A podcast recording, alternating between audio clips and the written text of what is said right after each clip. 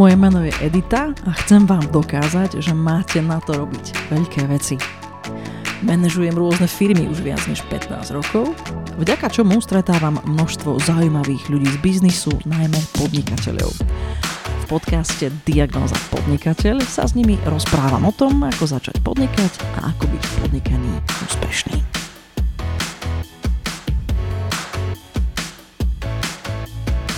Mojím dnešným hostom je Peter Šebo, Peter sa celý život venuje digitálnemu marketingu. Je zakladateľom full-servisovej digitálnej agentúry PS Digital, spoluorganizátorom najväčšej slovenskej konferencie o marketingu Marketing Rules, mentorom, úspešným podcasterom, ale najmä je nadšencom všetkých technologických vychytávok a noviniek, ktoré, keď mu to klienti dovolia, zapája aj do kampaní. Dnes nám porozpráva nielen svoj podnikateľský príbeh, ale poradí aj každému, kto sa už nechce popáliť pri vyberaní agentúry na správu sociálnych sietí a digitálnych kampaní. Peter, vitajte. Ďakujem pekne. Je to super počuť takto z opačnej strany takú, takú vizitku o sebe.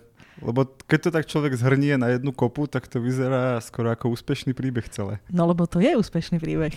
Musím vám povedať, že mňa poprosili asi po 12. podcaste, že mám robiť tieto vizitky, že to pomáha tomu, keď človek potom počúva, hlavne keď nepozná toho človeka. Ale aj tomu hostovi to pomáha. tak sa teším. Napriek tomu pôjde moja prvá otázka, to je obligátna, je na všetkých, je taká akože vystreli, dobre, takže prečo by si vás vaši zákazníci mali vybrať? Naši klienti nás ako agentúru, myslíte? Mm-hmm. Na to, že robím v marketingu, tak na toto e, neodpoviem asi tak marketingovo, že sme najlepší a kampane a ocenenia a jedno s druhým.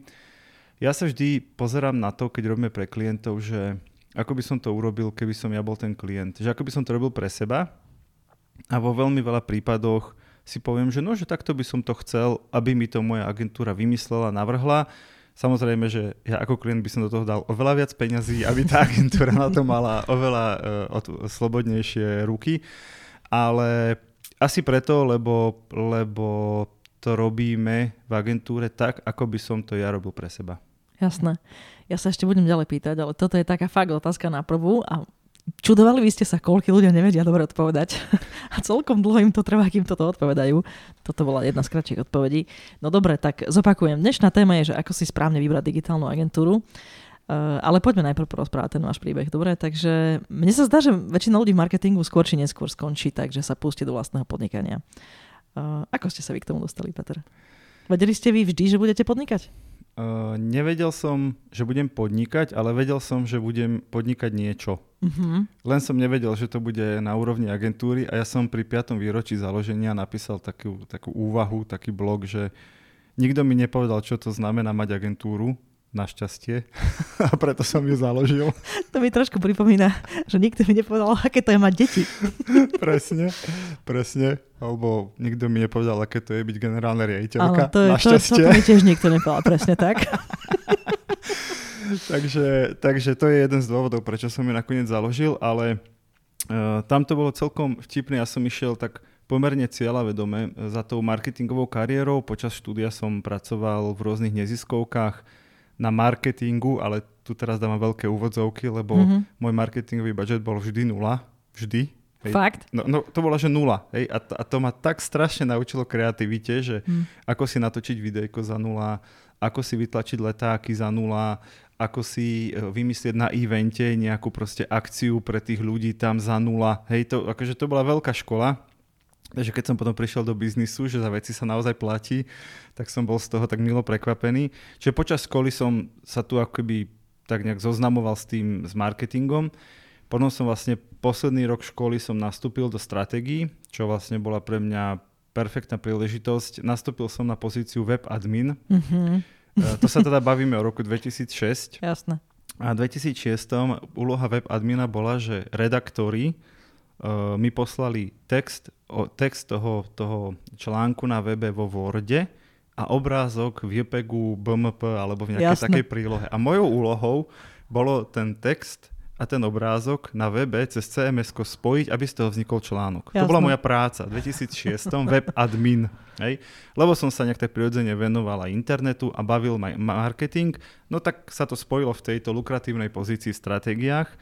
No a keďže ma tá téma bavila, tak som vlastne postupne v tej redakcii prešiel cez odborného redaktora pre digitálny marketing alebo online marketing v tom čase ešte až po to, že som e, v, v rámci vydavateľstva bol, ja som si vymyslel pozíciu, že kreatívny riaditeľ pre digitálne projekty a tam sme presne spustili predchodca vlastne dnešných Rules konferencií. 2008 sme už spustili prvú konferenciu Internet je sexy, neviem, vydali, keď prišli iPady na Slovensko, tak sme vydali vlastne jedno vydanie tých stratégií ako multimediálnu verziu pre iPady, že veľmi sme mm-hmm. sa, som mal príležitosť sa hrať a skúšať si to, o čom píšem, to, čo je trend, tak som sa to snažil adaptovať v rámci vydavateľstva. No tam som nabral veľmi veľa kontaktov, lebo s každým z tých vlastne stakeholderov trhu som robil rozhovor a Jasne. poznali sme sa, pozývali ma na tlačové konferencie a pozývali ma na, na vianočné večierky, čiže som získal obrovský network, obrovskú sieť kontaktov. A potom som po stratégiách v 2011 nastúpil do zoznamu, čo bol presne jeden z tých mojich kontaktov, keď som povedal, že mňa teda písanie nikdy v živote nebavilo a dodnes ma nebaví, preto som robil 5 rokov odborného redaktora a písal som články proti svojej vôli a najhoršie na tom celom je prepisovanie rozhovorov. Ja to, Jasné. To je, to je tak, to je to tak je strašne úmorná práca. Ešte keď robíte ten rozhovor a hovoríte si, a tento bol aký dobrý a jak sme sa nasmiali a ako to, aké myšlienky výbory tam zazneli a keď potom tie 4 hodiny počúvate a prepisujete, ano, tak to, ano, je, ano. to je čistá katastrofa. Čiže jeden z tých kontaktov bol vlastne zoznam, kam som nastúpil, bol som New Business manažér v 2011, čiže presne som zoznam napájal na sociálne siete, hej, Facebook bol vtedy vlastne pomerne novinka. Jasne. a so startupmi som rozvíjal nejaké spolupráce, čiže také tie akože nové, nové príležitosti zoznamu ako takého toho tradičného online nového média, ale presne aj z tých kontaktov v stratégiách aj tým, že som vlastne už počas zoznamu robil ďalej konferencie, v 2011 som vlastne založil aj ten Rules e, s kolegami Rules značku.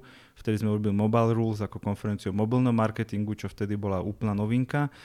Stále ma oslovali nejakí noví a noví klienti, až som si v 2014 povedal, 13, že, že buď nechám v úvodzovkách tie príležitosti a tie peniaze ležať na zemi, lebo sa nemôžem ako zamestnanec zoznamu a zároveň freelancer venovať desiatim klientom, môže mať jedného, dvoch po večeroch, alebo s tým niečo urobím. No a tak, keďže mi nikto nepovedal, nerob to, tak som si založil digitálnu agentúru. To, čo je paradoxné, že rovno sme vlastne začali v trojici, že som si rovno zobral dvoch takých uh, kamarátov, kolegov k sebe a v tej trojici sme vlastne z tých mojich kontaktov začali žiť a začali sme budovať agentúru v 2014 v januári. Jasné. Stále spomínate digitál a prípadne ešte konferencie. To fyzické to nemáte rád, alebo ako? Uh... Lebo marketing je samozrejme v celosti aj, aj z OH, všetkými tými vecami proste. Je aj fyzicky. Tak, tak. Uh, mám, rešpektujem, že existuje. Uh-huh. Dokonca, dokonca však naša sesterská agentúra QPS Digital PS Events, čo je presný protiklad a naši eventáci teda si z nás robia srandu, že my zvládame všetko, čo sa robí za počítačom, oni zvládajú ten reálny svet tam vonku. Takže uh, áno, som spolumajiteľom IPS Events, ale napríklad také eventy ja z duše nenávidím, akože ich organizáciu, pretože sú pre mňa extrémne nevyspytateľné. Hej, že Chápam. v digitáli si veci napíšem, nakreslím, nafotím, natočím, nastavím a potom len ťahám za páčky, šrobiky, guličky, otáčam a tak nejak viem akože riadiť tú kampaň. No prídete na event a buď akože nedošli stoličky, alebo nefunguje mikrofón, alebo svetlo akože nesvieti, alebo speaker zabudol priletieť. Hej, že to je že tak strašne veľa nevyspytateľných situácií, že to ja naozaj nezvládam a hovorím to samozrejme vždy s veľkým rešpektom a obdivom voči mojim kolegom v eventovke, že ja vás tak strašne obdivujem. Ja, ja, by som, ja by som všetky tie situácie proste, ja by som sa psychicky zrútil pri prvej z nich. Takže fyzický svet rešpektujem, Rozumiem. ale le, lepšie sa cítim v digitáli. A ste spomínali, že ste zobrali rovno dvoch ľudí, to ma zaujíma, lebo väčšina ľudí začína tak, že freelancuje, zarába sama na seba. Tak prečo nie ste freelancer, ale ste vlastne urobili rovno tak, že agentúru, že v trojici? No chvíľku som freelancoval, len, len už to bolo také, že naozaj som nemohol zobrať 3., 4., 5. klienta, ak, ak to malo byť hmm. urobené dobre. Takže, takže sme si povedali, že tak nepomôže, keď si založím agentúru a v tej budem sám. A tak sme rovno začali v trojici, lebo to bol ten objem, ktorý vlastne nás troch dokázal prvé mesiace uživiť. Jasné. Možno by sme mohli povedať posluchačom, že čo robí vlastne taká digitálna agentúra. A aj vôbec, že čo vy tak považujete za taký must dneska, e, čo sa týka marketingového mixu. Možno by som začal ešte o jeden krok späť. Ten digitálny marketing, chvíľku to bol taký buzzword výborný, že všetci potrebujú digitálny marketing a sociálne siete. Dnes už sa z toho stáva nadávka mm-hmm. a stáva sa z toho nadávka preto, lebo si každý druhý chlapec alebo dievča s počítačom a s mobilom v ruke myslí, že robí digitálny marketing a preto ja oddelujem to slovo, alebo ten výraz sa skladá z dvoch slov. Digitálny marketing. Mm. A to podstatné v tom celom je slovo marketing. Hej, niekto, kto marketingu rozumie, kto ho študoval, ak nie je na škole, tak ho študoval hmm. proste e, po večeroch a čítal si zahraničné blogy a chodil na kre- festivaly kreativity a pozeral si vlastne, ako vyzerá moderný marketing. A ten digitál, to je nejaký set of skills, nejaký proste súbor znalostí, že mám kreatívnu ideu alebo mám nejaký nápad, ako nejaký problém vyriešiť alebo ako osloviť nejakú cieľovku. A v tom digitáli Poznám veľa nástrojov, veľa platformiem, poznám veľa spôsobov, ako tú vec urobiť lepšie, efektívnejšie. Väčšina digitálnych marketérov sa naučili robiť s nejakou platformou, kedysi s Facebookom, potom s, tik- potom s Instagramom, dnes je to TikTok alebo čokoľvek a myslia si, že sú digitálni marketéri, ale im chyba ten marketing. Mm. Oni sú len digitálni závisláci. To ešte neznamená, že viete robiť marketing. Čiže ja veľmi, napriek tomu, že ste ma predstavili, je to pravda, že som taký tech freak, že mám rád tie nové technologické vychytávky, tak ja vždy vlastne sa snažím využiť, hej, a ľudia, čo nerobia v marketingu, by to nazvali, že zneužiť na mm. ovplyvnenie rozhodnutia človeka, čo je vlastne marketingová aktivita. Takže asi som neodpovedal na otázku, Nie, ale som... ste odpovedali, aj tak sa tej veci chcem dotknúť, ale teda poďme ešte k tomu, teda, že čo robí digitálna agentúra a potom sa ešte dopýtam. No, digitálna agentúra, pokiaľ je full serviceová, ako sme my, tak zjednodušene robí všetko, čo si viete predstaviť eh, na internete. To znamená, spravujeme sociálne siete, robíme PPC kampane, fotíme si veci, točíme si veci, eh, robíme samozrejme produkciu. Nie sme programátori, nie sme tí, čo píšu ten kód, ale sme tí, ktorí povedia, až budete mať hotovú web stránku, tak príďte za nami a my o tej web stránke povieme ľuďom. Keď budete mať dobrý event, povedzte nám a my vymyslíme spôsoby, ako o ňom na internete povedať čo najviac ľuďom. Čiže v tom digitáli spolupracujeme s influencermi, robíme, robíme rôzne uh, eh, AR filtre, chatbotov, mm-hmm. proste všetko, čo si viete predstaviť. Ale na toto sú aj také dve výborné odpovede, lebo túto otázku samozrejme dostávam aj ja, aj moji kolegovia, keď sa, keď sa nás doma pýtajú rodičia a starí rodičia, čo ty vlastne čo robíš, robíš? Áno, no. tak odpoveď pre rodičov je, že robím reklamu na internete, mm-hmm. že tam akože to je akceptovateľné. A odpoveď pre starých rodičov, uh, pracujem u súkromníka na počítači. to je krásne.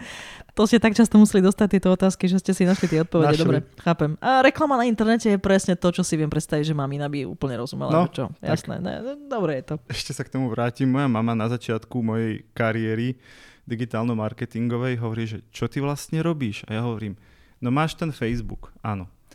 No a ten Facebook, okrem ľudí ako ty, používajú aj firmy. Hej, oni tam majú svoj profil, svoju stránku a tam informujú o svojom dianí. Áno. No a my tým firmám pomáhame, aby to jednak robili dobre a aby keď už to tam napíšu, aby sa to ukázalo viacej ľuďom, aby tá ich práca, to, to ich informovanie malo zmysel. Ona sa na mňa pozrela, že a za toto ti niekto platí. a platí celkom dobre, evidentne. Takže ano. takto sme to vysvetlovali. Rozumiem.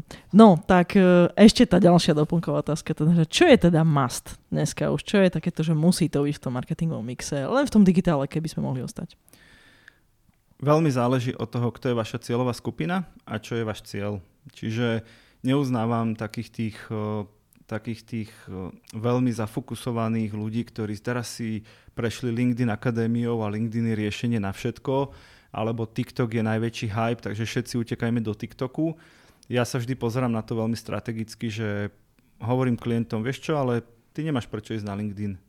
No ale mne všetci kamaráti, manažeri hovorili, že to teraz letí. Hovorím, jasné, že to letí, len ty predávaš, teraz si vymyslím, radiátory.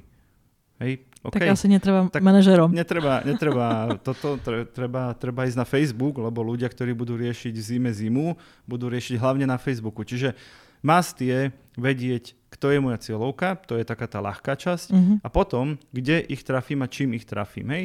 Či, ty, či tá moja cieľovka chce zažiť nejaký wow efekt, alebo tá moja cieľovka chce dostať nejaké komplexné informácie na jednom mieste, alebo sa nechce chce nechať presviečať nejakým influencerom.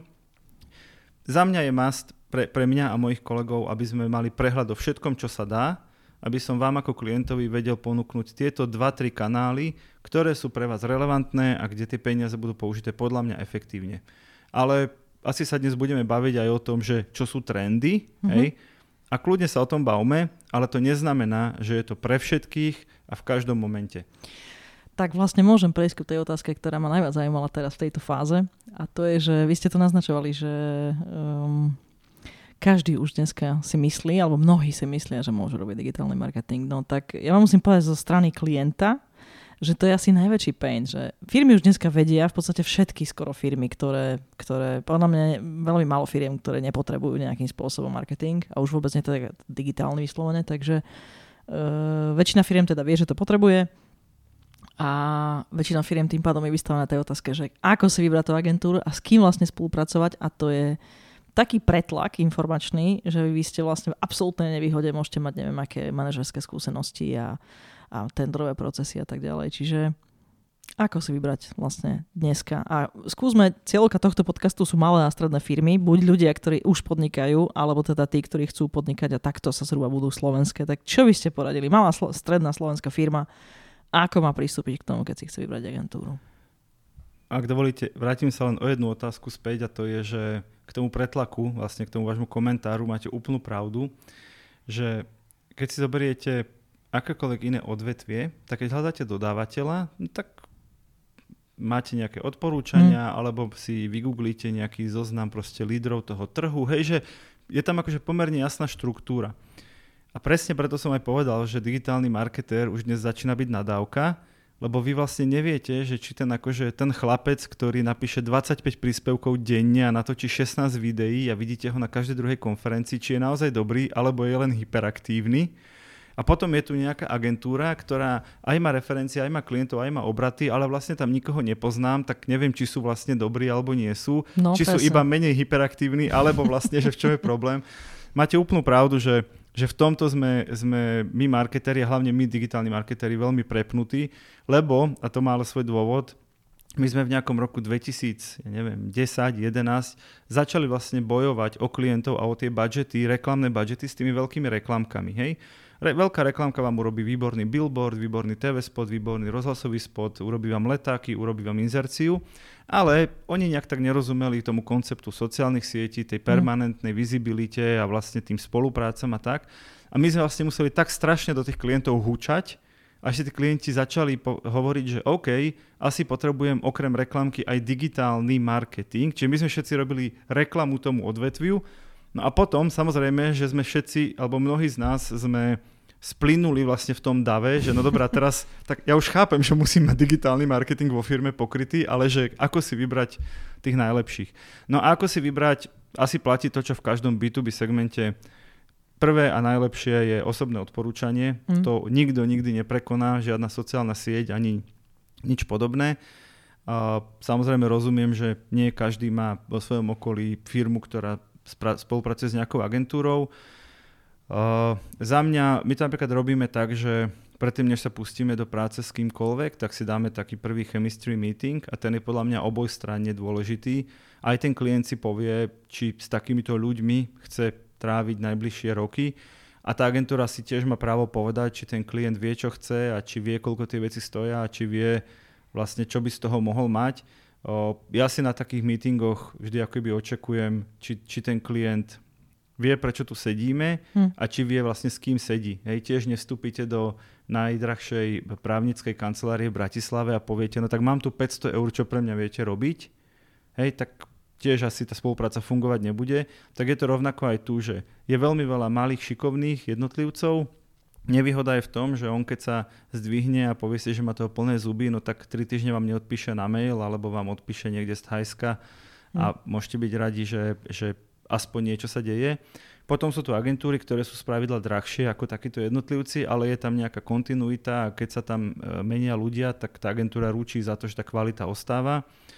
No a je ďalšie riešenie, že niektorí klienti už si vlastne budujú vlastné interné týmy, minimálne na to, aby mali vlastne odborníka na tú spoluprácu s tými externými dodávateľmi, čiže tými agentúrami alebo ďalšími dodávateľmi. Čiže za mňa, za mňa ako si vybrať agentúru digitálnu odpoveď, že, že zavolajte zavolajte do troch z nich podľa akýchkoľvek kritérií, ktoré si vy sami určíte, či, je to, či sú to referencie, ktoré majú na webe, alebo osobné odporúčania, alebo pre mňa za mňa Finstat. A, a potom, ak sa s nimi porozprávate, vám garantujem, že o jedne, jedna z nich vám bude sympatickejšia ako tie zvyšné dve.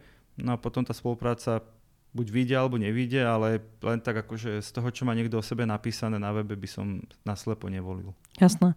Možno by sme ešte mohli o levelnejšie zísť. Sú aj ľudia, ktorí vlastne začínajú tak, že sú freelanceri. Časom si zberú prvého človeka tak, ale je to proste také, že veľmi, veľmi napäté majú budžety na všetky aktivity a že to vysí na nich. Ale aj títo ľudia veľmi skoro pochopia, že správa sociálnych sietí je normálne ako full-time job, najmä keď to máte na dvoch, troch miestach.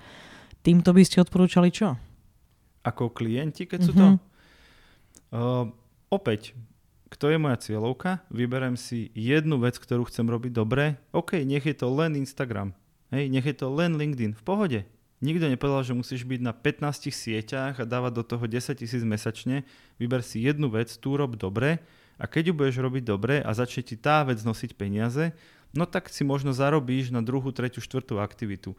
Ja nie som úplne fanúšik toho, že poďme urobiť 5 vecí priemerne a uvidíme, poďme robiť jednu vec poriadne, s tým, ja neviem, mám na to hodinu denne, mám na to pol hodinu denne. Dobre, tak keď mám pol hodinu denne, tak pol hodina denne znamená jeden status.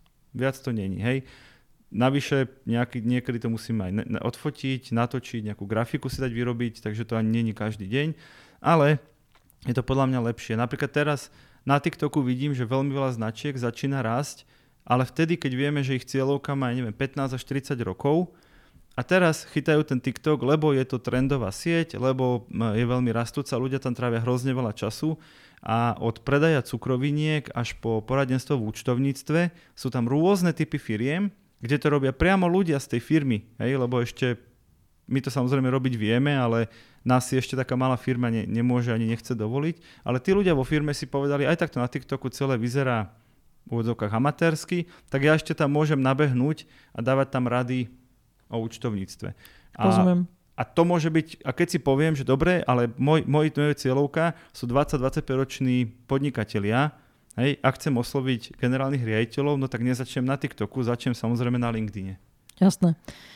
Tak ešte predsa len niekde medzi tým sa spýtam sú už aj ľudia, ktorí teda už si robili nejaký čas správu tých sociálnych sietí, prerastie im to hlavu, lebo predsa len chcú robiť niečo iné. Ale ešte nie sú na agentúru, lebo predsa len, ako ste spomínali, tá agentúra, ona je drahšia, áno, nejakým spôsobom garantuje kontinuitu a tak ďalej, ale skrátka tam pod nejaký budget sa vlastne nemá zmysel eh, baviť. Tak týmto ľuďom by ste odporúčali, ako si skúsiť nájsť niekoho, kto sa bude starať za nich o tú sociálnu sieť. Alebo siete, môže to byť aj viacero. No ja si myslím, že na, na tom, že na voľnom trhu je veľmi veľa dodávateľov, čiže naozaj ten, ten freelancer môže byť výborné riešenie. Hej, freelancer je človek, ktorý väčšinou to rieši sám alebo má nejakú sieť svojich kontaktov, s ktorými spolupracuje. A, a áno, pravdepodobne to nebude na úrovni, ako by to robila agentúra, ale ani vy ako firma v tom momente nepotrebujete takú úroveň, nepotrebujete sa voziť na najdrahšom, najdrahšom aute, keď vašou úlohou je prevážať proste tovar z, zo skladu do predajne a naspäť, tak na tejto úrovni, o, hej, ten medzistupeň medzi robím si to sám najlepšie ako viem, ale je to čistá katastrofa a robí mi to agentúra za pomerne veľa peňazí, je to na tom vidno, je to pekné, ale nemám ešte na to. Medzistupenie, že si najmem šikovného mladého človeka, ktorý, ktorý mi s tým pomôže a to, vlastne tú profesionalitu často prekoná tým nadšením. Pýtam sa na týchto ľudí aj preto, lebo aj tam na tomto trhu je spústa balastu. A naozaj je to dosť zložité. Viete, zase okolo veľa bazu vedia robiť ľudia okolo seba a asi dobre hovoríte, že najväčší rozdiel medzi tými, ktorí sú OK a ktorí nie je tom, že či sú marketéri alebo nie. Tak toto ako rozoznať? No, ak marketingu rozumiete, tak je to ľahké. Uh, ak mu nerozumiete, tak v histórii tej firmy nejaký, nejaké 3 mesiace si myslím, že, že stoja za pokus. Mm-hmm. Čiže OK, začnem s nejakým spoluprácu, nastavím si nejaké očakávania. Teraz ani nemyslím, že o 3 mesiace budú nejaké výsledky a nejaké nárasty predaja štvornásobné a neviem čo. Ale vyslovene, či ten človek dodáva, čo slúbi, a či platí, čo sme sa dohodli, a či prichádza s iniciatívou, a či prichádza s novými nápadmi, alebo sa vlastne len vezie a kým sa vy neozvete, tak on čaká, že bude mať dnes voľno. To všetko sú signály, kde si poviete, že chcem alebo nechcem a to je jedno, či, či robí marketing, alebo vám proste vozí tovar, tovar jasné, hej, jasné. proste minerálky do ofisu. No buď robí, čo ste sa dohodli, alebo nerobí. A áno, tá pridaná hodnota pri digitálnych alebo pri marketeroch je, že mal by prichádzať s inováciami, mal by sledovať, sledovať to dianie, mal by sledovať vašu konkurenciu, mal by tušiť, čo sa deje na trhu, aby ste vy ako značka neostali pozadu len preto, lebo človek, ktorého ste si vybrali, sa vlastne neozve, kým vy nedáte dopyt. Už keď som spomínala tie peniaze, tak možno by sme mohli povedať, aj keď to je veľmi ťažké samozrejme. Mm. Je to rôznorodé rôznych biznisoch, ale čo je taký normálny marketingový budget? Skúsme fakt, že malá stredná firma Môže to byť e-commerceová firma, alebo to môže byť aj nejaká iná firma. Vyberte si, len aby sme trošku dali to do obrazu, lebo to je vec, ktorú sa kde kto domnieva. OK. Je to výborná otázka, všetci ju máme radi. Ja sa tiež môžem opýtať, že a koľko stojí taký priemerný IT systém? Keď si trošku poviem parametre, ja som schopná. Fakt som schopná povedať, čo Nie, treba malej firme, čo treba my väčšej. Máme, my máme na to takú prúpovidku, že koľko stojí auto. Uh-huh. To je vždy taká výborná otázka. A a vy sa opýtate, že aké auto? A ja poviem, že presne. Jasné. Ale teda, poviem to, poviem to tak, že, že okrem akoby tej práce, ktorú do toho dávate, či spravujete sociálne siete, alebo máte nejakého influencera spolupracujúceho alebo robíte nejaké iné aktivity, čo dajme tomu, že to viete ošetriť aj vlastnou prácou, alebo to robí nejaký interný človek a tak, tak potrebujete nejaký mediálny rozpočet, aby tá vaša práca bola videná, aby sa k niekomu vôbec dostala. Čiže ja nemôžem napríklad robiť facebookové príspevky alebo instagramové, ale neplatiť Facebooku teda spoločnosti Meta za to, aby niekto ten obsah videl. Pretože je to ako keby som si natočil proste reklamu a potom si ju dal do šuplíka, lebo už mm. som si nenechal peniaze na odvysielanie v telke. Je to úplne na tej istej úrovni. Čiže tá odpoveď je, že napríklad správa sociálnych sietí v agentúrach stojí rádovo od 1000-1200 eur mesačne vyššie, Hej, freelancer to kľudne urobí za pár stovák uh-huh. a možno veľmi podobnej kvalite, pravdepodobne trochu slabšie, ale veľmi z pohľadu lajka veľmi podobne.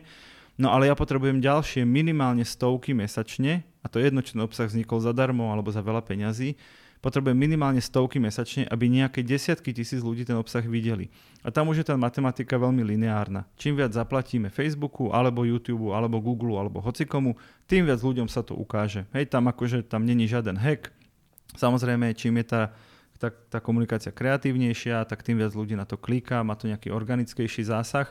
Ale vo finále všetkým klientom hovoríme, že určite neplate nám, ak nemáte rozpočet na šírenie toho obsahu.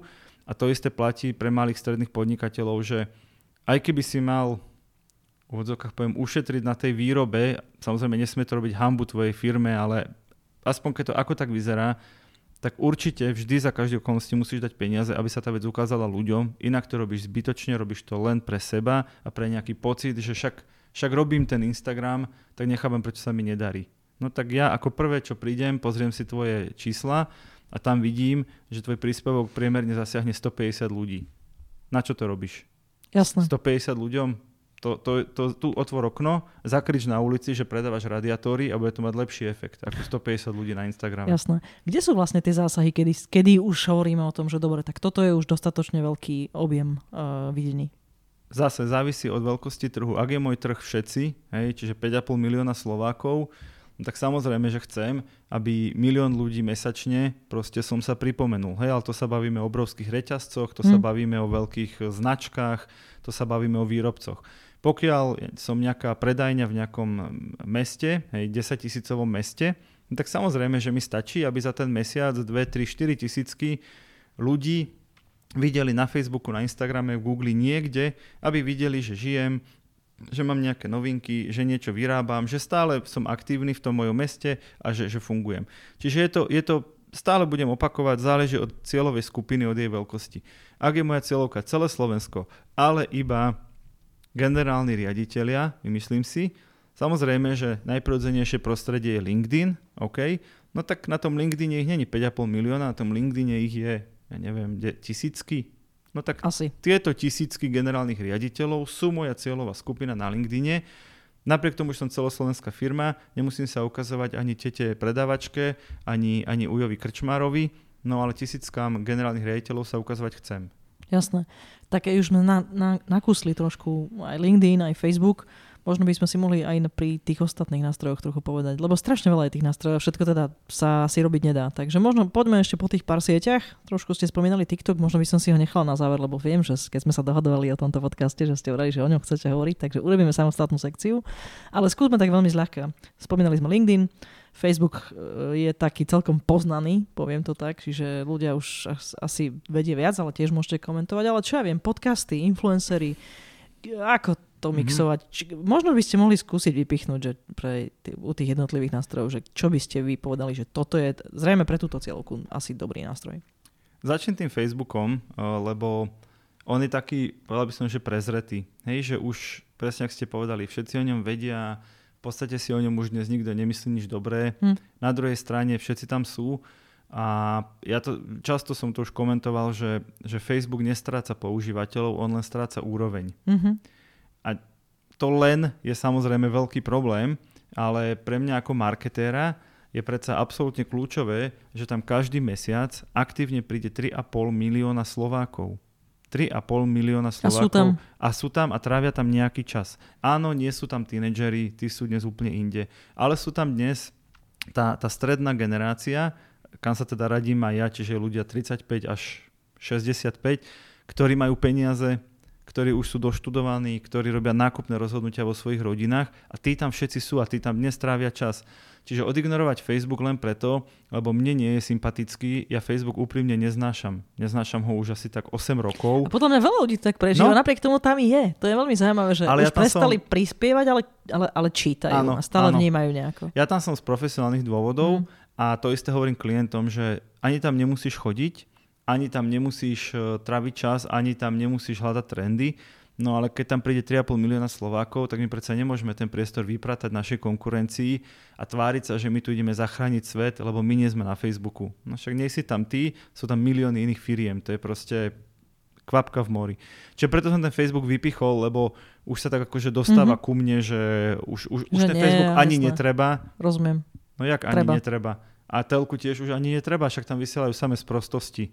Však to 20 rokov počúvame, no keď chcem urobiť celoslovenskú veľkú kampaň, no tak potrebujem ísť do telky. Aj jedno, čo tam vysielajú. Proste to tak bohužiaľ je, lebo ľudia si večer na Slovensku pustia televízor.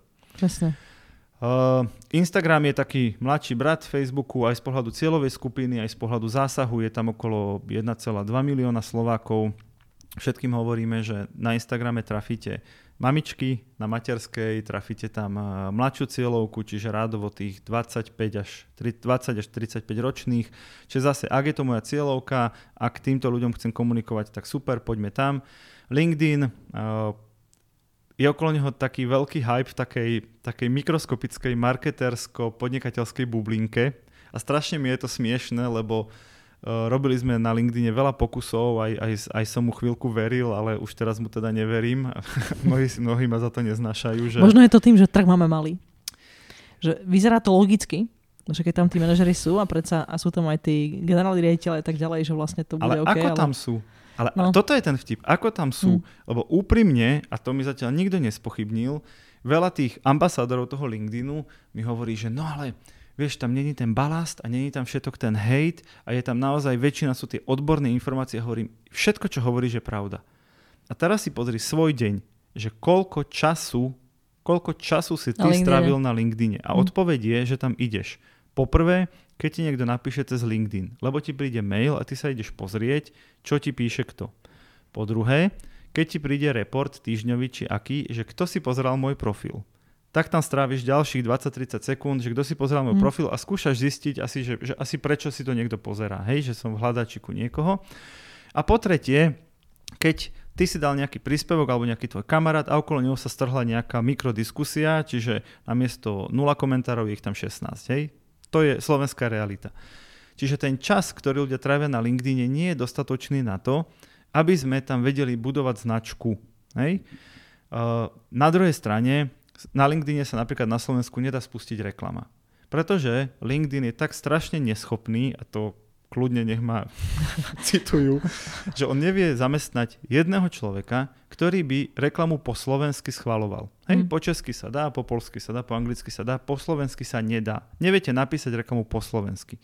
Čiže ju píšeme po anglicky a ukazujeme ju Slovákom. A keď toto poviem ľuďom, tak väčšina mi povie, že ozaj fakt tam sú nejaké reklamy a kde?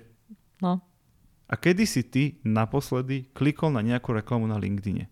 Čiže keď príde nejaký klient premotivovaný, lebo si prečítal, že LinkedIn je najlepšia sieť pre jeho podnikanie, ja mu nepoviem, že nerobme to, ja mu len poviem, že má to hrozne veľa červených výkričníkov a jeden z nich je, že tí ľudia proste neklikajú na reklamu, čiže my môžeme Hej, samozrejme, môže, človek tam môže budovať meno, môže tam dávať odborné informácie, to všetko bude fungovať, ale v tej mikroskopickej bublinke pár desiatok tisíc. Oficiálne čísla sú, že na LinkedIn je nejakých 500 až 700 tisíc Slovákov, to je oficiálne mm. čísla, ja im aj verím, ale sú to tí, ktorí si tam prídu raz za mesiac pozrieť nejakú jednu správu alebo si pozrieť, kto, kto si pozeral môj profil. Ale tí, ktorí tam naozaj trávia čas, to sú podľa mňa des, maximálne desiatky tisíc ľudí, a OK, ak je to moja cieľovka, tak tam treba byť, ale na zásah nejaký masový trhu to nestačí. Čiže, čiže uh, LinkedIn je, že vo veľmi špecifických prípadoch môže byť veľmi efektívny, ale není to, není to ekvivalent ani Facebooku, ani Instagramu. YouTube je napríklad, uh, keď ste spomínali influencerov a, a influenceri vlastne vznikli z YouTuberov, tak YouTube nie je v skutočnosti sociálna sieť, je to nejaký archív videí, hej, ktoré každá firma a urobíme YouTube kanál. Výborne. A čo tam budeme dávať? No už teraz máme 4 videá, ktoré tam môžeme hneď zavesiť. No viete, ak to vždy skončí? Že tie 4, 4 to vysia. sú posledné 4, ktoré tam dokedy zavesil.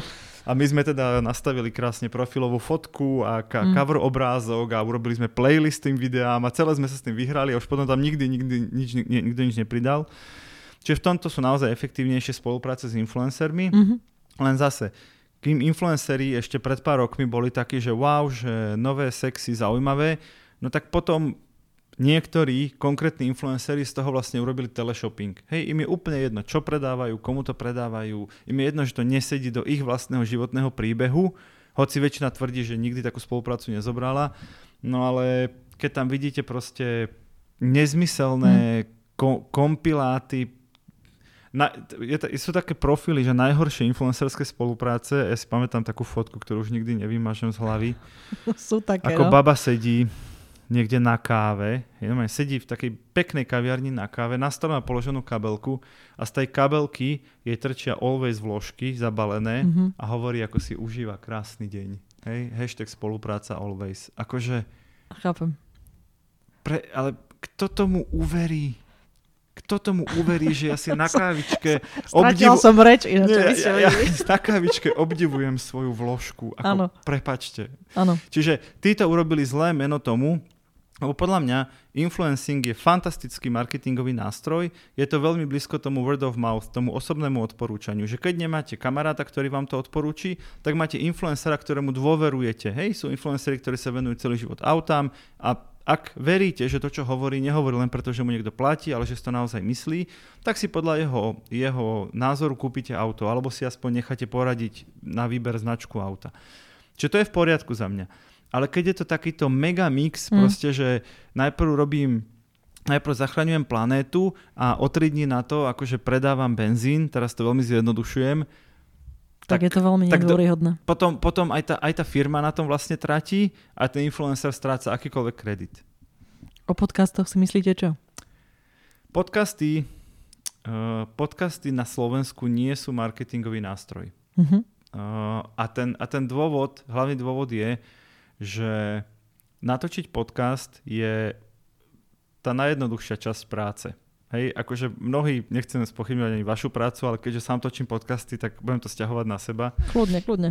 Ale natočiť podcast je v podstate hrozne jednoduché. Hej, kúpite dva v podstate pomerne lacné mikrofóny, nejaký, nejaké zariadenie, v počítači to nejak tak prestriháte a máte podcast. Hej, že to, to není ta, ten deal. Ten deal je dostať ten podcast medzi ľudí a s tým sa stretávame posledný rok veľmi, veľmi často, že klienti prídu a povedia, no, tak mám podcast, potrebujem ho dostať medzi ľudí. A tu prichádza ten reálny problém, lebo podcast nemá spravidla ako spot, hej, 10 sekúnd, 20, 30 sekúnd, to má proste 30 minút, 60, 90, čokoľvek.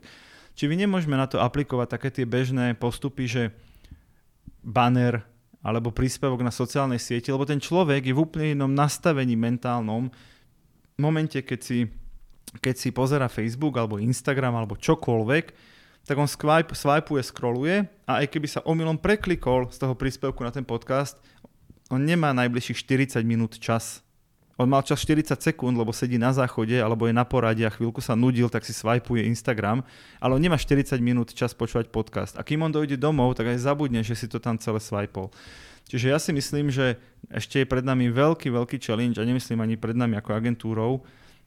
Boli by sme prví, keby, ktorí by to skopírovali, keby to niekto, niekto vo svete dobre vymyslel, že ako tie podcasty dostať medzi ľudí. Zatiaľ to, čo sa ukazuje ako veľmi efektívny nástroj, je, že že ste súčasťou nejakej podcastovej siete, to znamená, keď je človek v tom mentálnom nastavení počúvam podcasty, mm-hmm. tak v tom podcaste dostanete odporúčanie na iný podcast. Z tohto pohľadu si myslím, že ZAPO to robí super, lebo si presne vybudovalo komunitu a, medzi, a tých ľudí posiela z jedného podcastu do druhého a tým vlastne servíruje reklamu a takáto reklama môže fungovať. Hej? Ale nabrať, ja neviem, že už tisícky vypočutí podcastu je na Slovensku na úrovni svetového rekordu. Teraz nehovorím o tých najlepších, hovorím o, o tých našich, hej. Že tisícky už sú vlastne super úspech. Presne. No tak tisícky, na tisícky pozretí Facebook príspevku ma stojí presne asi že 2,50 a trvá to 3 hodiny. A tu niekto natáča, striha, vysiela a potom mesiac prosí ľudia, aby to počúvali kvôli dvom tisíckam, trom tisíckam a nejaký inzerent má byť ohúrený, že 3000 ľudí si to vypočulo, keď v rádiu to vypočuje 300 tisíc ľudí za 400 eur. Hej, že ma, nie je to marketingový nástroj preto, lebo nemá ten zásah. Naopak, vie to byť veľmi presne zacielený marketingový nástroj, ak sa nebavíme o zásahu, ak abstrahujeme od toho počtu mm-hmm. a bavíme sa o tom, že tento podcast počúvajú títo ľudia. Lebo ja môžem chcieť zasiahnuť tisíc ľudí, ktorí radi cestujú a môžem im chcieť predať proste kufor, ktorý je totálne nezničiteľný. Lebo keď to 500 ľudí kúpi, tak ja mám splnený ročný plán, hej. Ale musí to byť laser focus a toto je podľa mňa dnešná pozícia podcastov, že OK, neviem slúbiť kvantitu, ale v nejakej konkrétnej cieľovej skupine viem zaručiť veľmi presné cieľenie, lebo kto by dobrovoľne počúval 30-60 minút Presne. rozprávania o téme, v ktorej by o ktorej by neprejavoval aspoň elementárny záujem.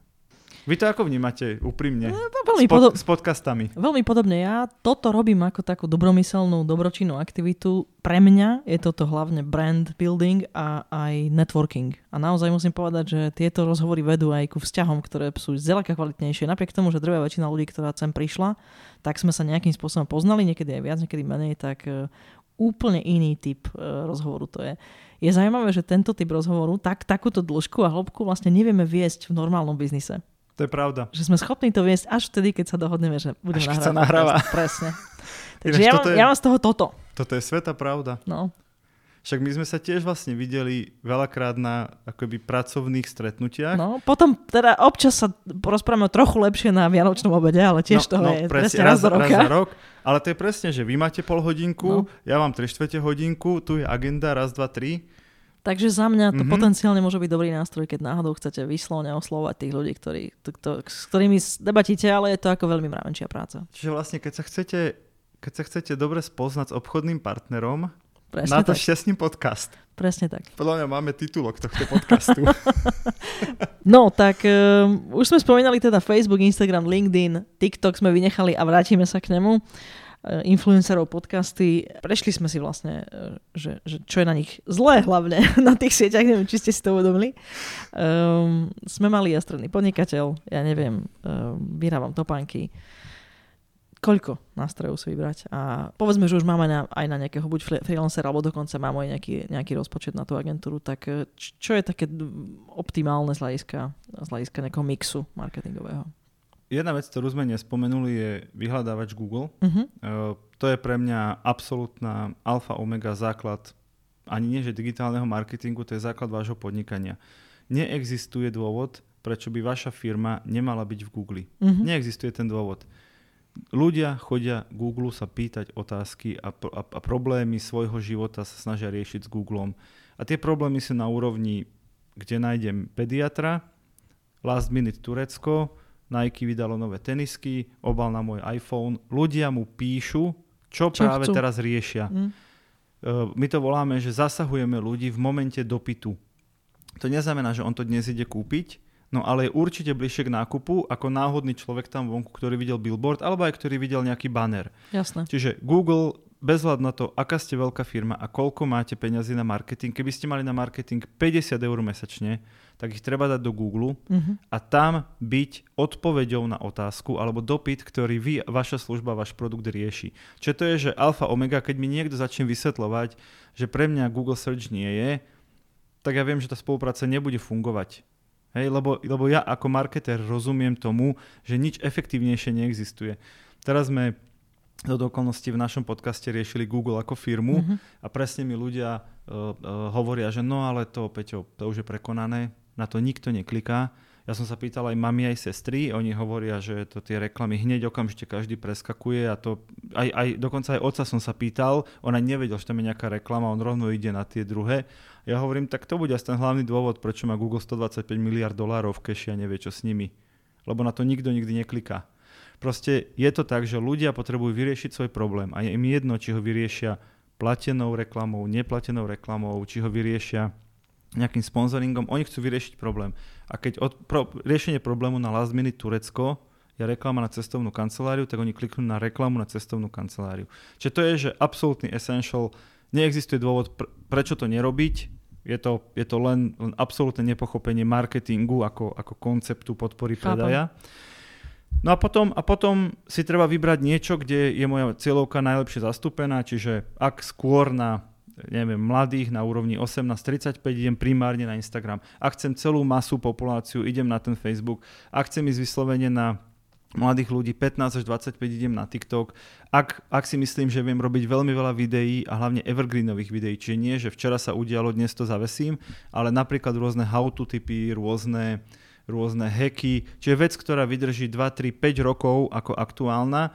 Neviem, poviem príklad, montujem solárne panely alebo strechy alebo čokoľvek, klímy. klímy a sú tam dobré vychytávky hej, na klímy, tak ja ako klíma firma môžem v pohode robiť videá, ako udržiavať klímu, ako čistiť klímu, ako mm-hmm. montovať klímu, ako vymeniť si svoj pomoce niečo, aby som vždy musela technika, lebo si tá firma vlastne buduje konzistentne nejakú pozíciu, že my sme odborníci, pozrite, mm-hmm. my tomu rozumieme a točíme vám o tom videá. A paradoxne v marketingu to funguje tak, že ten človek si kvôli vám nepôjde urobiť klimatizačný kurz, aby ušetril 500 eur. On si najmä firmu, ktorej verí, že tomu rozumie.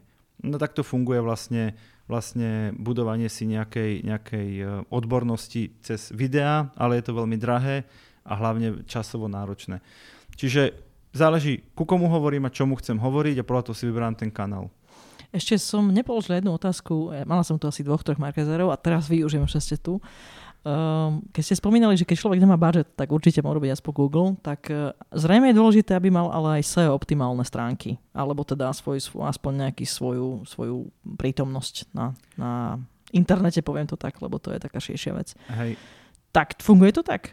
Možno len také rýchle vysvetlenie. SEO vlastne znamená, že optimalizujete svoj web, aby v tom Google zadarmo sa, sa, sa ukázal čo najvyššie a najvyššie znamená že sa snažíte prebojovať na prvú stránku Google a keď ste na prvej stránke, tak snažíte dostať tej prvej stránke čo najvyššie. A nehovorím o tom, že tam niekto napíše meno vašej firmy, to už máte vlastne vyhraté, lebo ten človek vie, čo hľadá, ale keď rieši presne montáž klimatizácie, mm-hmm. no tak vy chcete byť prvá odpoveď, alebo aspoň odpoveď na prvej stránke, lebo ďalší, ďalší náš obľúbený marketerský vtip hovorí, že keď chceš schovať mŕtvolu, tak ju schovaj na druhú stránku Google, lebo tam sa nikto nikdy nepozrel. čiže čiže tá, tá optimalizácia pre vyhľadávače je, že veľmi dlhodobý proces sa tam dostať, ale potom aj dlhodobo z toho ťažíte, lebo rovnako dlho by niekomu inému trvalo vás vlastne prekonať a bojujete tam o tie prvé pozície s vašimi konkurentmi. Ale neexistuje, že niekto si založí firmu a zajtra bude prvý na Google, ak samozrejme nepredáva vec, ktorú doteraz nikto nepoznal a on jediný ju predáva. Čiže to je také, že tak po pol roku uvidíte, že to niečo robí a po roku to začne robiť nejaké obchodné výsledky na úrovni, že OK, som síce na 27. pozícii, ale už tam štyria ľudia zabludili tento mesiac a z toho dvaja mi poslali dopyt v kontaktnom formulári. Kdežto tá reklama v Google je, že tu a teraz. No mm-hmm. lusknem prstom, v tom momente sa zobrazujem, samozrejme na základe nejakých pravidel a parametrov, sa zobrazujem na tých prvých pozíciách platených a podobnou sú tí všetci neplatení. Čiže z dlhodobého pohľadu áno, budovať SEO je super, ale zase asi by som veľmi zvažoval ten money value, lebo stojí to peniaze, stojí to hrozne veľa energie, hrozne veľa času a aj tak ten výsledok vlastne nie je zaručený. Jasné. Čiže keby som bol malá firma, ktorá sa chce venovať svojmu vlastnému biznisu, tak ako ste povedali, no nemám čas ani peniaze sa venovať tomu marketingu do hĺbky, tak by som išiel jednoduchšou cestou. Ešte mám jednu otázku, ktorá je pre, pre akože, skúsenosť z firiem väčšieho typu uh, a trošku je taká rýpavičná, ale naozaj uh, to, to nie je osobné, ale ma to zaujíma, ako to vidíte. Um, veľmi, veľmi často sa stáva firmám ako klientom, že si s agentúrou nerozumejú o tom, že dôležité je predať normálne, že, že firmy tu existujú preto, lebo chcú generovať, ani nie, že predaj, oni chcú generovať zisk.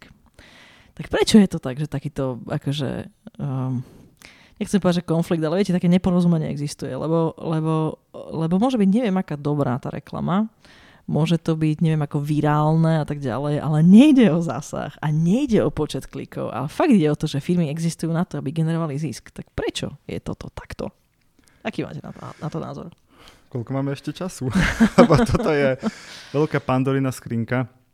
Odpoviem v dvoch takých rovinách. Prvá rovina je, že, že za toto nás, digitálnych marketérov, úprimne nenávidia všetky ostatné, všetci ostatní marketéri, lebo my sme klientov naučili, že tie kampane môžu mať priamy dosah, a že môžeme si zajtra pozrieť výsledky včerajšej aktivity a že v e-shope vidím okamžitý predaj. Hej, že celé je to také, že tu a teraz a okamžite vlastne viem, ako sa mi darí a ušili sme si na seba brutálny bič, ale keď som spúšťal agentúru, tiež som to takto vnímal a tiež som tým v úvodzovkách ohuroval klientov, že pozri, no vec spustíme a zajtra hneď vieme, či bola jedna objednávka, alebo dve, alebo tri.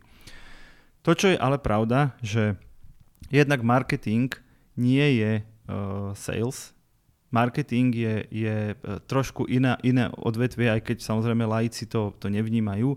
Marketing môže mať niekoľko cieľov. Môže mať budovanie značky, môže to byť vstup na trh, môže to byť rozširovanie uh, tej pozície na tom trhu. A zase, keď, tak si rýpnem späť, keď, keď ste si rýpli, že toto by podľa mňa tí marketéri uh, v tých firmách mali rozumieť. Hej, že nie je jediným cieľom každej marketingovej aktivity predať viac. Áno, súhlasím, cieľom firmy to je. Ale my sa musíme po tých schodíkoch niekam k tomu dostať. Ja, však, ja to hovorím na príklade čínskych automobiliek.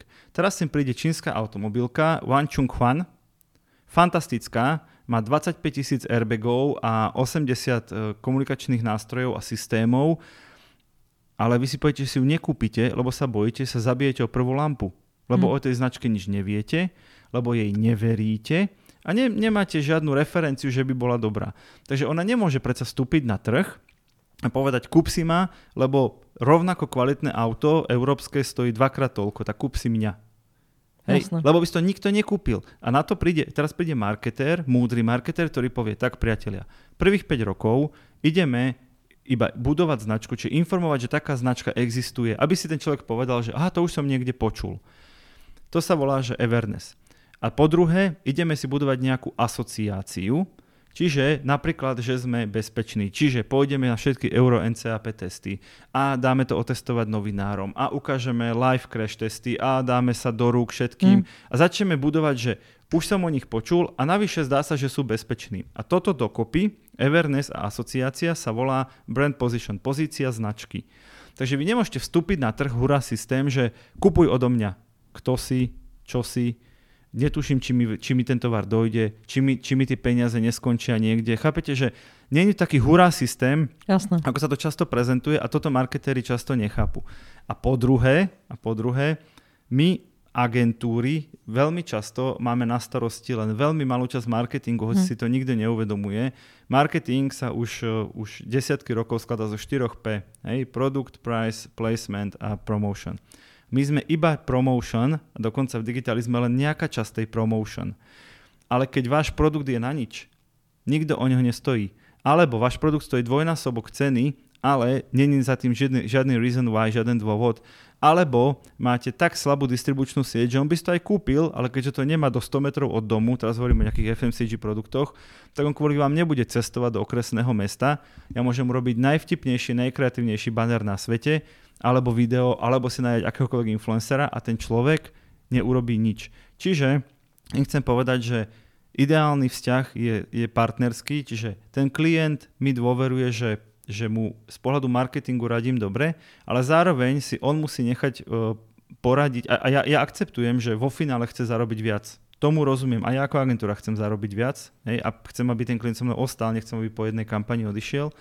Ale zároveň musí ten klient pochopiť, že tie schodíky k tomu predať viac sú niekedy, že niekedy sa tešíme z toho, že si niekto stiahne leták, hej, nejakú PDF brožúru. A inokedy sa tešíme, že nám dovolí urobiť s ním proste cold call. No a niekedy sa tešíme, že si priamo v e-shope objedná vec. Keď budem hovoriť o našej spolupráci, a to napríklad sa mi na vás páčilo vždy, že vy ste, teraz hovorím Aseco Solutions, no vy ste B2B firma. Nikto nikdy si cez webový formulár neobjednal e, riešenie za 50 tisíc eur. Jasné, to nedáva žiaden zmysel. Ale Napriek tomu spolu robíme už niekoľko rokov digitálny marketing. Prečo ho robíme? Lebo keď váš salesák zaklope na dvere tomu, obchod, tomu, tomu e, potenciálnemu zákazníkovi, tak ten zákazník si povie, už som o nich počul, dokonca aj rozhovor som s nimi čítal, e, tá edita má pekné self-promo, dá sa, že rozumie tej svojej téme, a ešte navyše sa mi zdá, že som ich videl na nejakom veľtrhu. OK, takže dám šancu si to vypočuť, hej. Máte produkt, neviem, Blue Gastro, hej, absolútna vlajková loď, aspoň myslím, nie, Aseko Solutions. Horeke určite. No, no, tak myslím, hej, v, v segmente. OK, tam už to ide na osobných odporúčaniach a my len multiplikujeme tie osobné odporúčania. No ale tiež to není, že založím si reštiku, tak ktorý Facebook status na mňa vyskočil? Blue Gastro? Nepoznám. Nevadí, dám im 3000 a uvidím, čo sa stane. Tak toto nie je. Uh, ja som si nie, ako som povedal, nie do vás som si chcela rypnúť, takže ďakujem za vysvetlenie a podľa mňa to je aj veľmi uh, dôležité uh, pre ľudí, ktorí teda rozmýšľajú o tom, že si založia firmu kvôli tomu, aby si uvedomili, že čo vlastne môžu dostať od digitálnej agentúry a možno aj toho freelancera a čo naopak od neho čakať nemôžu. No keď produkt nie je v poriadku, tak nie je v poriadku nič. A je pravda, že aj, aj na distribúcii to môže zlyhať a takisto aj na, aj na, cene. Aj, aj na cene. Takže áno, je to presne tak. A tieto kotlerové štyri základné poučky, tie teda nikto nevyvrátil do posiaľ, podľa mňa za, za našu éru, našej existencie ešte plus minus niekoľko generácií sa to ani nevie. Tie sa, tie sa učia na, na všetkých univerzitách, kde ja učím. Za toto ja tie univerzity nekritizujem. Môj problém je, že pre nich to je stále novinka. Že tam to akože väčšinou aj končí. Fakt? No, že, že toto je marketing mm-hmm. a ja mhm. teda prichádzam, nielen ja, ale tým, že si volajú aj ľudí z praxe, čo zase veľmi akože uznávam, tak im hovorím, že tie 4P platia a teraz sa poďme baviť o tých zvyšných 80%, ako sa ten svet zmenil a ako ten človek už nechodí do obchodu na slepo, e, pozerať si, e, pozerať si ten mm. produkty v ruke, ale on už tam ide rozhodnutý z internetu. Napríklad. Z mobilu najlepšie. Presne tak. Tak, ste mi dobre nahrali na ďalšiu otázku a tá je, že čo sú teda nové, nové trendy, aktuálne nejaké vychytávky, ste technologicky nadšenec, tak možno aj tie môžete povedať, ale, ale čo sú teda také najnovšie trendy marketingu digitálno momentálne? No určite, určite zásadný trend je TikTok a môže si kto chce myslieť, čo chce. Je to ako keby sme tu sedeli v roku 2009, 10, 11 a to isté by som hovoril o Facebooku. Mm-hmm Dokonca mám, mám aj dôkaz, že som to hovoril, lebo som v 2011 tomu robil takú konferenciu, volala sa, že All About Facebook. A presne mi polovica marketérov hovorila, že Peťo, teraz, teraz, keď už je po všetkom, však Facebook už je za Zenitom. 11 rokov dozadu, hej. Odtedy samozrejme iba rástol aj, aj finančne, aj počtom ľudí. A boli marketéri, ktorí povedali, že super, že super, že máš pravdu, sme, sme ešte pred veľkým, veľkým rastom a že super, že si urobil takú akciu. A presne toto si myslím o TikToku na Slovensku, treba povedať. Hej, vo svete a, a v Ázii je to už niekoľko rokov veľký trend, ale na Slovensku sme veľmi tesne pred. Áno, dnes sú na TikToku primárne ani nie, že 15 ročný, ale dajme tomu, že taký 15-25, hej, že áno, sú tam primárne, no ale to boli aj na Facebooku. Veď prvé facebookové statusy boli, že čo som jedol, fotečka, uh, hmm. tuto s kamarátom sme boli na pivo. Chápete, že úplne, že banálne totálne sme si všetci z toho robili srandu, že dobre, že tam ľudia nedajú, že idú kakať a už som sa vrátil. Hej, že asi na tejto úrovni ano, boli facebookové ano, statusy. Ano, ano. No dnes, kým niečo dáte na Facebook, teraz samozrejme myslím ako firma, alebo ak to má nejak vyzerať, no tak o tom sú normálne porady, že čo tam dáme, ako to bude vyzerať. No a to isté sa dnes deje na TikToku, že je to akože smiešné a, a veľmi často také trapnučké a také veľmi amatérske a veľmi často je to, je to, že, to že to má pôsobiť vlastne veľmi, veľmi autenticky. Ďakujem, uh-huh. ďakujem, autenticky. Takže my, my, my s našimi klientami zatiaľ nabiehame akoby na túto nohu, hej, že robíme to rovnako autenticky a rovnako úvodzovka hovorím amatérsky, aby to zapadlo do toho obsahu, nemôže to byť reklama v, v, v mori proste vtipných videí. A funguje to fantasticky. Poviem len príklad, spustili sme v máji takýto TikTok pre Nivy, obchodné centrum, čo je náš klient. No a za prvých 5 týždňov sme urobili 2 milióny pozretí videí. Hej, tých všetkých, čo mm. sme mhm. tam na- nasadili. Na YouTube by nám to trvalo cez 10 rokov, na Chápam. Facebooku by nám to dnes trvalo tak asi 8. Nie, na, na Instagrame asi 8 a na Facebooku asi 5. Hej, že, a tu sme mali, že 5 týždňov a zadarmo 0, lebo tam sa reklama na Slovensku ešte spustiť nedá, vo svete už sa dá. 0. Hej, v úvodzovkách iba, ale bola roboty, ale iba sme točili videá. Chápem. Hej. Čiže preto hovorím, že sme, že sme v trende, lebo všetko má šancu vyletieť. Je jedno, či ste reklama, nereklama, či je to, či je to produktové alebo brandové, alebo je to nejaký chalanko 12-ročný s mobilom v ruke, všetko má šancu uspieť. Samozrejme, že aj TikTok sa zmení, ako sa aj Facebook zmenil, tak som bude hovoril. sa vyvíjať. Bude sa vyvíjať a bude treba zaplatiť za distribúciu obsahu, ale dnes je tam všetko zadarmo. Takže ak vaša cieľovka má 15 až 25, tak dnes je nevyhnutné pre vás byť na TikToku. A ak vaša cieľovka napríklad má nákupné rozhodnutie viac ako 5 rokov, to znamená nejaké drahšie auto, hypotéka, dom, proste veci, ktoré tam človeku dozrievajú, no tak predsa si dnes 20-ročného človeka môžem odchytiť, aby o 5 rokov to rozhodnutie urobil potom, ako videl 100 mojich videí. To, to všetko má zmysel už dnes robiť. Okrem videí tam fičí ešte niečo iné, alebo to je celo o videách? Je to celo o videách, skúšali tam vlastne tak ako tie videá z TikToku sa dnes na Instagrame Facebooku volajú Reels, hej, mm-hmm. ako mhm. ich vlastne vykradol celý Facebook, tak oni sa snažili naspäť ukradnúť stories a Nejde tie to. stories tam nefungujú. Nikoho tam vlastne nezaujímajú, je to, je to iba o videách. Nie, že by som mala nejaký názor na to, ale rieši niekto pozadie toho uh, TikToku? Áno, áno, rieši sa to veľmi, je to čínska sieť, hovorí sa, že vláda má vlastne veľmi otvorené dvere ku, ku dátam, ku informáciám, Môžeme si o tom niekedy dať iný podcast mm. o mhm. bezpečnosti správania sa na internete, ale v tomto momente budem, budem veľký pragmatik a poviem, že z pohľadu marketingu je to obrovská príležitosť a opäť ten odhad je, že na Slovensku je tam rádovo do milióna ľudí, tak 800 tisíc možno a o rok to bude podľa mňa 1,2 a o dva roky to bude 2 mm. milióny No ako pragmatik hovorím, to isté čo o Facebooku, hej. Teraz Facebook, využiť. Facebook je proste plný nenávisti a nezmyslov, hmm. ale ľudia tam trávia čas. TikTok je plný malých detí, vtipných videí a nezmyslov, no ale ľudia tam trávia čas. A ja ako marketer musím ísť tam, kde ľudia trávia čas. To je proste moja psia povinnosť. Lebo potrebujem ich pozornosť. Potrebujem ich pozornosť a potrebujem neustále opakovať, že my ako značka žijeme, existujeme, že stále niečo robíme, predávame. Marketing je proste súboj, súboj vnemov. Hej, ja, keď, ja keď sa rozhodnem, že si kúpim zubnú pastu, tak sa budem rozhodovať, buď si kúpim tú, ktorú si kúpujem vždy, alebo tú, na ktorú som videl vtipnú reklamu, alebo na základe odporúčania môjho zubára. To je všetko. Jasné. A jedno z toho je, že tá zubná pasta má vtipné videá na TikToku. To je jeden z dôvodov, prečo si ľudia kupujú zubné pasty a tisícky iných produktov. Teraz je čas podľa mňa, aby sme urobili taký predel, keďže tu so mnou sedia často ľudia, ktorí teda majú firmy, majú celkom dlho, dlho robia v biznise a stretávajú klientov, tak vlastne drvia väčšina z nich má aj nejaké vtipné storky a niektoré sa nedajú úplne publikovať. a to sú tie prvé, čo teraz napadajú. Ale napriek tomu vás chcem poprosiť, je niečo, čo by ste vedeli vyzdieľať? Buď z firmy, alebo s nejakým klientom. Môžete aj nemenovať úplne, keď sa to nedá. Skúste dať nejakú vtipnú si. Ja som si už toľkokrát povedal, že si to budem zapisovať a že až, až reálne odídem z tej agentúry, z toho podnikania, tak to vydám, aby som varoval všetkých po mne, že čo ich čaká.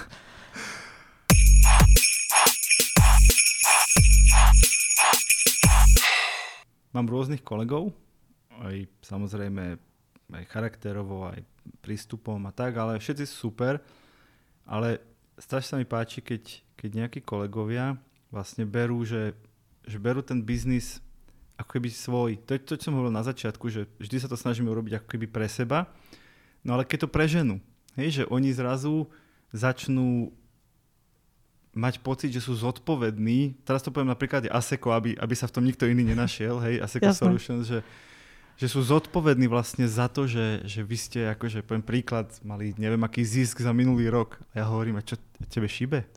A ty o čom hovoríš? Však my sme, vieš, aké my sme zrnko akože piesku v tom celom, hej, že, a teraz ani nehovorím, že v zisku firmy, ale v celom marketingovom mixe my sme iba malá, malá vec.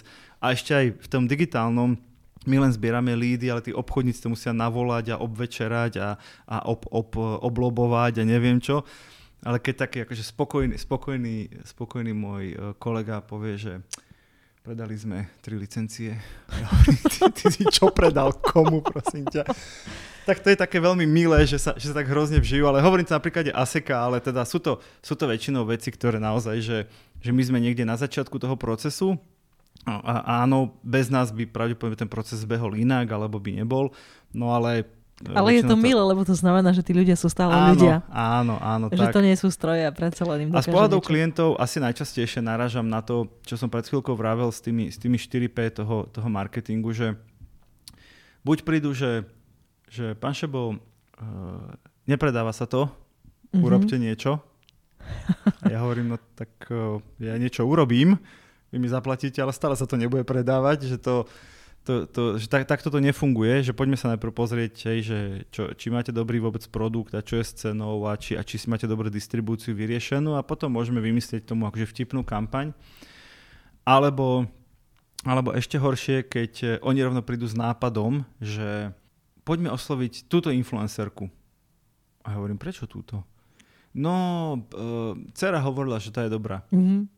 A ja, že Dobre, len uh, viete, že my predávame, neviem, hľadám vždy nejaké bizarné veci.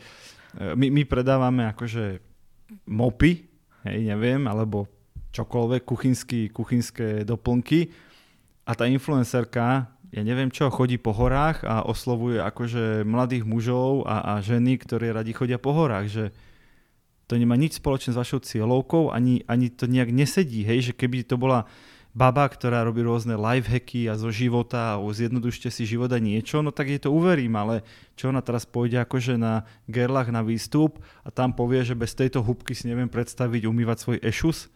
Chápete, že že to proste, že a oni, oni už prídu akoby s riešením toho marketingu, my to máme iba zrealizovať a tam ja, ja, ja dávam aj klient, môjim kolegom také, takú akoby právo, že, že dobre, že prvý raz povieme, že my si myslíme, že to nebude fungovať, druhý raz, musíme mať o tom záznam v mailoch mm-hmm. vždy, ale keď niekto normálne povie tretí raz, že viete čo, ale ja to chcem, aj poviem, kámo, to sú tvoje prachy, nie je to jedno, ja mám v maili, že ti to neodporúčam, že si myslím, že to fungovať Jasne. nebude a ty si miň peniaze na čo chceš. Stáva sa to často? Stáva sa to stále menej, mm-hmm. stále menej.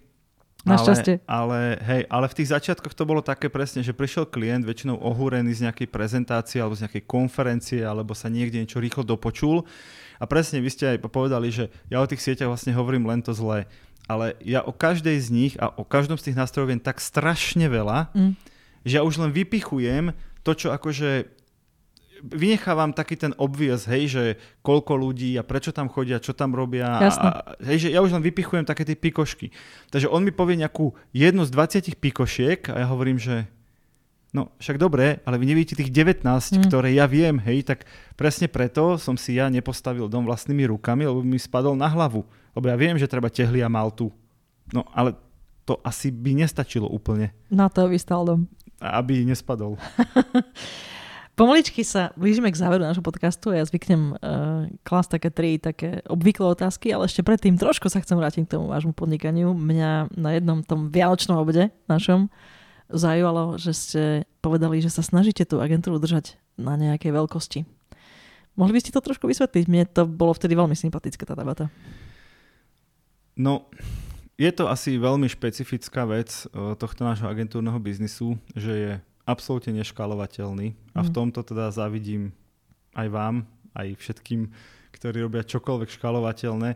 Na vysvetlenie, koľko ľudí u mňa pracuje, toľkých, úvodzovkách toľkých klientov vieme obslúžiť. Hej, ako plus minus 10-20%, ale neviem, nás je nejakých 25-26 ľudí, no neviem ja obslúžiť aj 25 klientov, aj 250 klientov. Proste jednak tá kvalita by zásadne utrpela, ale aj fyzicky to jednoducho nie je možné. Čiže keby som chcel obslúžiť 250 klientov, no tak potrebujem, aby nás bolo, ja neviem, 3 krát toľko, 5 krát toľko, ako nás je dnes. No a to sa mi samozrejme nechce, lebo mám pocit, teda nemám pocit, ale vidím to okolo seba, že by som sa dostal do takej brutálnej špirály. Že čím viac ľudí mám, tým viac potrebujem klientov, aby ich zaplatili. Ale čím viac, čím viac klientov mám, tým viac potrebujem ľudí, aby tých klientov obslúžili. A čím viac máte ľudí, už máte nejaký middle management a už máte nejaké týmy a už máte nejaký overhead, ktorý vám vlastne neustále rastie, rastie, rastie. Tak ja som si v nejakom momente aj s mojou managing direktorkou povedal, že OK, tak uh, koľko je tu v tejto miestnosti stoličiek, máme taký veľký open space, že koľko ľudí sa sem akože dá vtrepať, tak toľko nás bude. Hej, a to bolo nejaké číslo 26, povedali sme si to, keď nás bolo len 22, čo vedeli sme, že tam je hranica. A toto sa nám nejaké 3 roky darí držať, samozrejme plus minus dvaja ľudia, ale není nás 40, hej, je nás stále 25 až 27. A a povedal som si, že OK, tak ja budem, ja budem skúšať robiť intenzívne polnohospodárstvo namiesto extenzívneho. Hm. Čiže namiesto toho, aby som stále bral, bral, bral nových ľudí a potom máte fluktuáciu a musíte stále riešiť vlastne tie personálne veci, tak ja som si povedal, že skúsim akoby s týmto zdrojmi, lebo mojimi zdrojmi sú tí ľudia, ich nápady, ich práca, ich čas.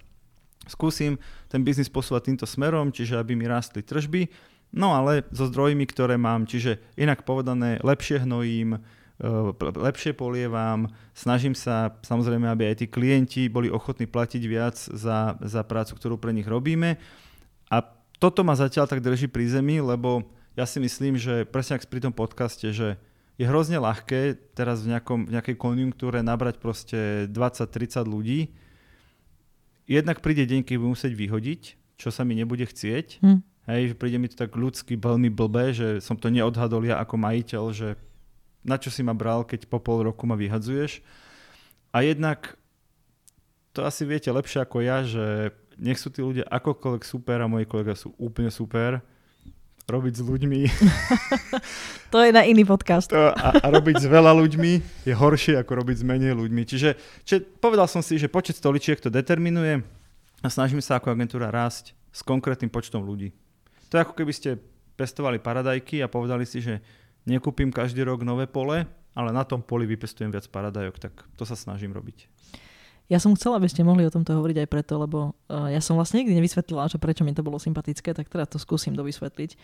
Uh, zdá sa mi, že v niektorých iných, nehovorím, že všetkých, ale západných ekonomikách už chápu, že mať biznis a proste ho len mať na určitej úrovni je dobrá vec. Že treba mať rodinný biznis a normálne ho proste niekoľko generácií dozdávať je normálne v poriadku. Hej? Že my tu máme takú mantru neustáleho rastu a trošku nám z toho šíbe. Tak eh, chcem vám povedať, že aj preto to mi je sympatické, že, eh, že, že takto to vidíte. A samozrejme, že to súvisí aj s tým, aký, aká je povaha toho biznisu, ale myslím, že túto radu mm, trošku komplexnejšiu možno počuli aj nejakí iní ľudia, ktorí robia v iných biznisoch a že si môžu povedať, že mne bude stačiť, keď budem mať firmu takejto veľkosti a budem na nej kvalitnejšie pracovať a, a vyberať si možno aj klientov a vyberať si kedy áno a kedy nie rásť. Ale máte, máte úplnú pravdu, a nemyslím v súvislosti so mnou, ale že ten pohľad je taký, ja to vidím, ja to vidím na sebe, keď som sa pozeral na inú agentúru kamarátov, ktorí si povedali, a to je jedno z akých dôvodov, ale povedali si, že neviem, tiež ich bolo nejak cez 20 a teraz ich je tak 5 až 7. A presne si hovoria, že Peťo, že sme spokojnejší, menej sa naťahujeme, dohadujeme, uh, vlastne aj náš zisk je v, v, relatívnom, v relatívnom vyjadrení vyšší, ako bol, keď sme točili veľké peniaze, lebo veľa zje ten overhead tej firmy. Mm. Čiže všetko mi vysvetlili, ukázali mi, jak tam majú kľud, jak to všetko akože v podstate výborne funguje. A aj tak vo mne samom ostal taký ten pocit, že no už sa im tak nedarí, jak predtým.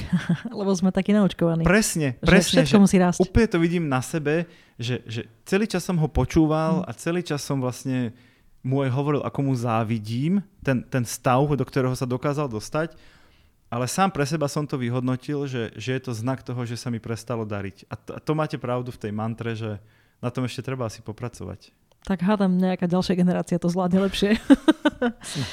Ako som povedala, blížime sa k posledným otázkam podcastu, tak ja skúsim na ne ísť. Skúsme teda zarancovať e, tú tému našu dnešného podcastu. Čo je kľúčom k tomu, aby si klient vybral marketingovú agentúru, s ktorou sa mu bude dobre pracovať a že, že teda spolu, spolu budú úspešní? Klient bude mať pocit, že tá agentúra um, rozmýšľa v jeho prospech a zároveň agentúra bude mať pocit, že klient si ju váži ako partnera Čiže nie vykonávača jeho polopsychedelických nápadov, ale ako niekoho, koho som si najal, aby mi poradil v tej oblasti. Veľká nevýhoda marketingu je, že ho väčšina podnikateľov berie ako pekné obrázky, na ktoré si vie každý urobiť názor, ale málo kto ho vníma ako nejakú komplexnú strategickú súčasť podnikania. Čiže môjim snom je mať klientov, s ktorými si viem sadnúť a povedať, toto podľa mňa robíš zle, tu my zamakáme, tu vy musíte zamakať a výsledok bude lepší, ako to robíme dnes. A pokiaľ ten klient chce počuť a on mi zase povie svoj pohľad na to podnikanie, ktorému ja nemám ako rozumieť do hĺbky, tak vtedy vieme nájsť to najlepšie riešenie. Čiže za mňa ten vzťah je obojstranný, nechcem povedať rovnocenný, lebo je to také veľmi také sprofanované už. Stále ten klient dáva peniaze agentúre alebo dodávateľovi, čiže ten klient musí mať to 1% návrh, musí mať to právo veta, to ja absolútne rešpektujem, ale ak si nenajmam agentúru preto, lebo dôverujem ich eh, vedomostiam a skúsenostiam, tak to naozaj si môžem nájsť kohokoľvek, kto vie pekne kresliť a on bude kresliť, čo ja vymyslím. A Akurát to, to nebude marketing. Akurát to nebude, nebude fungovať, no. To je Jasné. všetko. Kladiem aj takú otázku, ktorá, uh, ktorú mi podsunuli niektorí posluchači, ktorí túžia podnikať, ale nemajú svoju, svoju tému. Povedali mi, že veľa ľudí, ktorí tu sedia, musia mať veľa skúseností, už postretali veľa klientov a možno, že majú tým, že majú aj podnikateľské myslenie, tak inak vidia trh. Takže idem na tú otázku je niečo na trhu, čo ste zbadali, čo, kde by ste chceli proste, aby niekto fakt, že to zobral a začal s tým podnikať, lebo by to mohlo byť lepšie. Vidíte niekde dieru na trhu, ktorú viete, že vy ju ne, nejakým spôsobom nezaplníte, ale, ale to je podľa vás priestor na podnikanie a na, na, na zlepšenie? Vidím ich veľa. O, dokonca ja mám taký bucket list, ale taký podnikateľský, mm-hmm. že dnes je tam asi 45 rôznych nápadov. Ale to také len proto ideí. Ale jedna z takých najsilnejších, a keď sa bavíme o Slovensku, je, že podľa mňa je tu extrémny priestor vo, vo vzdelávaní a vo vzdelávaní, nechcem povedať, že detí, ale už takých tých už stredoškolákov. Mm-hmm. Že my stále ako keby generujeme takých tých univerzálnych vojakov, ktorí mm. vlastne všetko sa učia, ale nič nevedia. A ja si myslím, že, že dobrá stredná a dobrá vysoká škola alebo iný typ takéhoto formálneho vzdelávania, ale spojeného s praxou, že, že možno o tom neviem, ale ja sám by som, by som niečo také v budúcnosti podporil. Nie je podľa mňa pointov školy ju iba dokončiť, pointov je sa tam niečo naučiť a niečo praktické pre život. Takže keby nejaký poslucháč si myslel, že o nejakej téme vie dosť na to, aby mohol na to pripraviť mladých ľudí, tak podľa mňa to je veľká diera na trhu. Jasné. Ďakujem. No a posledná otázka. Keby ste tak mali dať tri kľúčové rady budúcim malým a stredným podnikateľom, aké by boli? Môžu byť aj úplne mimo marketingu.